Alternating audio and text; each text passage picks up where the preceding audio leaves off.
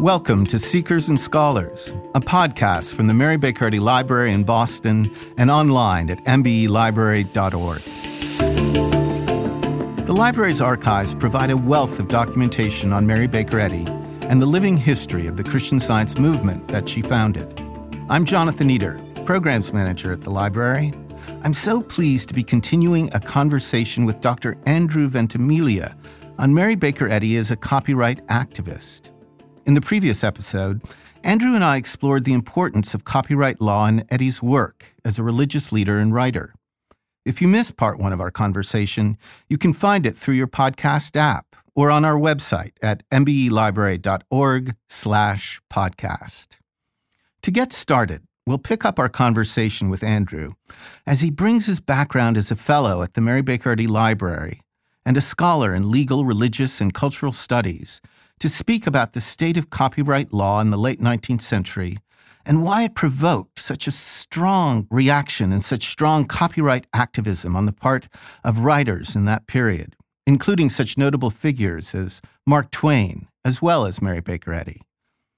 Incidentally, and somewhat paradoxically, while Twain, like Eddy, was a copyright activist, he was also quite active in writing about Mary Baker Eddy and Christian science, especially in his later years. According to Twain scholar Hamlin Hill, quote, Twain was obsessed with Christian science and Mary Baker Eddy, unquote.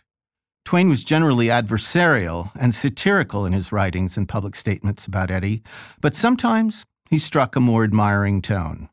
We'll touch a bit on that relationship in this episode as part of our discussion on the complex issues surrounding Mary Baker Eddy's intellectual property rights and publication of her major work, Science and Health, with Key to the Scriptures.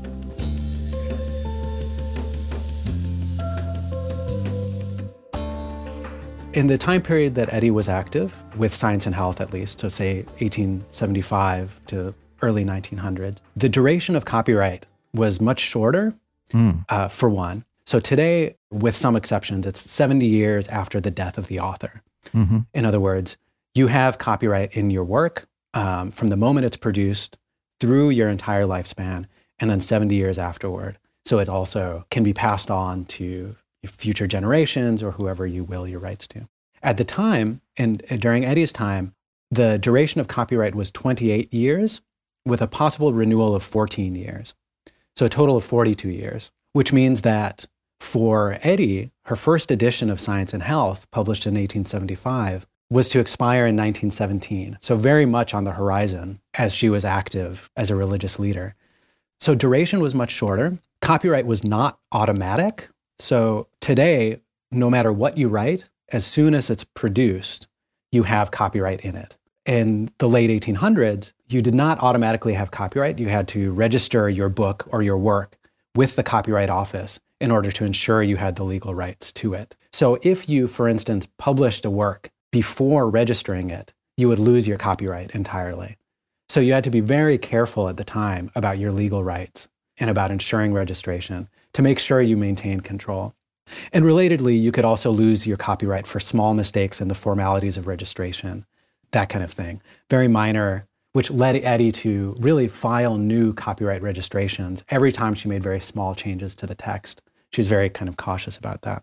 And lastly, copyright didn't extend to other works that are related to the original text. So, for instance, today, if you produce, say, a Harry Potter, mm-hmm. any abridgments, any translations, any sequels are what we'd call derivative works. So, J.K. Rowling owns or has legal rights to any of those derivative works. In Eddy's time, that would not have been the case. Wow. So, translations in science and health had an uncertain legal status at the time. And for instance, if someone were to produce additional lesson plans in relationship to science and health, Eddy would not necessarily be able to claim any kind of legal right towards those. So, this is all just to say that copyright at the time was not nearly as strong, not nearly as long, mm-hmm. and it wasn't automatic. So, you had to be very careful about your legal rights. I think Eddy recognized this as a concern for protecting science and health because of its importance and because its expiration was imminent in, in, the later parts of her life. And that was a concern that was shared amongst other major authors, major literary figures at the time. Most conspicuously would be Mark Twain. He was very much a copyright activist. He would go appear in front of Congress and deliver speeches about the necessity to have copyright be protected longer. And a little bit earlier in time, but for instance, Charles Dickens was very concerned about American copyright because the US would often pirate British works. So Dickens would do American tours and actually advocate for, for longer, stronger copyright at the time. So Eddy shared a lot with these other literary figures in turning to copyright and being aware that a stronger copyright regime would be to their benefit. So while she shared these commonalities with other literary figures, one might even say kind of early celebrity authors, mm-hmm. um, that was very unusual in the realm of religious practice. Mm. To think about copyright in the context of religious or spiritual texts at the time was, as far as I can tell, she was really a pioneer in that respect. And that made her both share a lot of commonalities with these literary figures, but also create differences that made it difficult for her necessarily to communicate with them or for them to ally on, on copyright reform. Well, science and health may be alone in this respect, in that Eddy made it the pastor, along with the scriptures, along with the Bible, of the Christian Science Church. She did that in 1895. So she replaced all personal preaching in Christian Science church services with readings of citations from the Bible and from Science and Health with key to the scriptures. In the church manual for the Christian Science Church, she notes that these two texts, quote, will continue to preach for this church and the world, unquote. So, are there copyright implications for this unique status of science and health with Key to the Scriptures mm-hmm. as, as so foundational to Christian science and, and how Christian science services take place.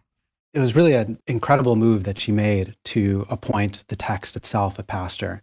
Mm. And that demonstrated, I think, the degree to which she saw the text as, you know, we might call a living text. It really was the thing that would carry her voice forward for Christian scientists in the future.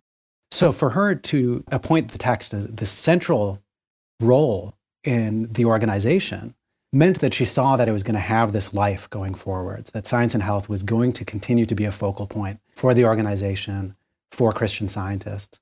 Mm-hmm. So th- that does mean that she wanted to ensure that the integrity and the accuracy of the text could be maintained potentially in perpetuity, right? Mm-hmm. As long as the as long as Christian science, as long as the church was vibrant and active, it would have this text as the anchor, and it would act as an anchor also to Eddy as a figure and as a teacher. So what this means is that Eddy saw the loss of copyright in science and health as being very risky or providing a kind of danger to the organization going forward. And that's one of the reasons she was such an activist for copyright extension. And this actually led to the passage of a private bill in the 1970s. The Christian scientists did actually pass a private bill extending copyright in science and health with key to the scriptures precisely because the text had this unique religious status mm-hmm. um, and it couldn't be considered like any other text. This, this private bill was later ruled unconstitutional, but it demonstrates that legal rights in the text could reinforce its importance for the organization. So the fact that copyright has now run out in science and health could be seen as a threat to maintaining the text integrity. But I think what the institution has done going forward is really savvy, which is that they have focused attention instead on ensuring that the text is an authorized version. Right. And that this authorized version is legally underpinned by the trademark of the Christian Science of the Cross and Crown. Mm. And trademark is a indefinite right. Mm-hmm. Um, so trademark won't expire. So in a way, trademark and the ability of the Christian Science Church to produce authorized texts in that way do some of the work that copyright did for Mary Baker Eddy as she was developing science and health.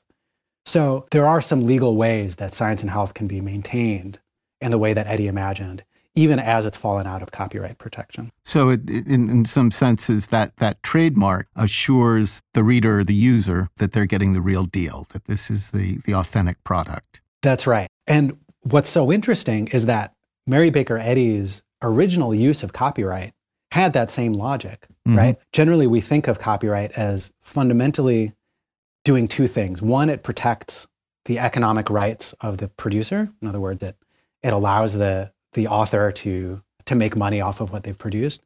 And two, by providing those rights, it encourages other people to produce more, right? Uh, because you're not as afraid of piracy or anything like that. For Eddy, neither of those things were too important to her use of copyright. Her interest in copyright was always a kind of trademark logic, mm-hmm. which was that she was ensuring that consumers or that readers knew exactly what they were receiving mm-hmm. um, when they were getting her text. In other words, it was like trademark in that it was a legal right that was very much designed to protect the reader uh, as much as it was to protect her own authorship. And that's a that's a really creative way to think about copyright law. So, Andrew, just curious, can you tell me a little bit about uh, the kinds of materials you worked with here at the Mary Baker Eddy Library Archives to gain a deeper understanding of Mary Baker Eddy as a copyright activist? The richest material to look at the history of copyright law in the context of Christian science was through Eddy's correspondence, which the library has digitized and made text searchable. So I was able to look through all the correspondence that Eddy had produced, where she mentioned various dimensions of her legal rights, to see how her thinking evolved over time, to see how she was actually an activist for copyright reform. She was writing to figures in DC and in New York and political figures to advocate for uh, extending copyright duration. These are things that I knew nothing about mm. uh, that wouldn't have had any official legal traces. Right. But that you could find looking at the letters. So this points to my own interdisciplinary interest in researching the cultural history of law mm-hmm. is to say that legal scholars miss a lot when they're just looking at legal documents themselves, right? Right. Legal understanding is is present in a lot of other practices. And so Eddy's correspondence became a really rich resource for looking at different places where you can say the where the law happens. Yeah. And then another detail that I found at the library, which firmed up my thinking about Eddy as being this fascinating and underlooked copyright activist, mm-hmm. was that she shared the same legal counsel with Mark Twain. Wow. So Mary Baker Eddy and Mark Twain at the same time had um, legal counsel provided by a lawyer, Samuel Elder, who wrote a piece called Our Archaic Copyright Laws, wow. and who was looking at the difficulties of registration and how these things should be streamlined and how we should extend duration, things like that. So Eddy and Twain, as very public enemies, actually had these incredible commonalities behind the behind the surface, right? They had the they shared the same legal counsel, they thought the same way about copyright law, and they really missed finding these resonances because of their kind of public disputes, or at least Twain's public dispute with Eddy. Right. So, another kind of fascinating thing that I found in the library you have these key figures who are also both interested in their legacy to one degree or another, right? Mm-hmm. Eddy concerned about her spiritual legacy, ensuring the text is alive and continues after she's gone, and Twain being concerned about his own text for his daughters. And there, there are all these almost natural parallels once we move beyond the, the very public dispute about their own relationship to their work, um, their own value of authorship, their own value of literary craft. They, they shared all these things in common. One of the things that Eddy and Twain didn't share in common was gender. So I'm just curious if you could speak to what were the implications of intellectual property for, for women in this time period? At the time, there was the common law of coverture, which was that a woman, when she was married, often lost a lot of her legal rights, or those legal rights became the husband's rights. Mm. And that sometimes included copyright. In other words, whatever the wife produced, those legal rights would actually go to the, to the husband. So the common law of coverture was just being overturned. There were movements allied with the emerging suffrage movements that were really trying to ensure that women, within or outside of marriage, were given the same legal rights as men so this was the environment in which Eddy was beginning to develop her work. And I think she probably saw copyright, her legal rights and authorship, is not entirely different from her legal rights in other things. So, for instance, the loss of custody of her child, of George Washington Glover, mm. um, or the lack of control over her finances as she was developing science and health, I think there were probably resonances between those legal losses mm. and her interest in maintaining control over science and health that she produced and invested all this time and effort into. And in fact, Eddy shares with some other authors, uh, particularly in the European tradition, the metaphors of talking about your own text as your as your child, right? You have mm. the same kind of legal relationship to the text you've authored as one of your own children. You have the same responsibilities to it. You see yourself in it in similar ways. So we could think of Eddy's interest in copyright as really being part of a broader interest in ensuring her legal rights as a woman at the time, mm-hmm. um, which was not taken for granted at all and was something that she really had to fight to maintain control over. It's interesting you say that because that, that sense of, of having that parent child bond with her, her writings does come out in her preface to, to Science and Health. She says this quote, Before writing this work, Science and Health, she, meaning Mary Baker Eddy, made copious notes of scriptural exposition, which have never been published. This was during the years 1867 and 1868. These efforts show her comparative ignorance of the stupendous life problem up to that time, and the degrees by which she came at length to its solution. But she values them, as a parent may treasure the memorials of a child's growth, and she would not have them changed. Unquote. Mm. So I think it that captures a bit of that sentiment that you were um, absolutely that you were alluding to. Yeah, and that's uh, one of the reasons why copyright has both the right to publish and the right not to publish mm-hmm. is this idea that texts need to be released when they've grown up, right? right? When they've developed suitably to face the public. And so one of the logics for allowing a right not to publish mm-hmm. is that mm-hmm. you kind of have to nurture them. There are all these dimensions that really are these legal dimensions that really have these resonances with uh, with parenthood.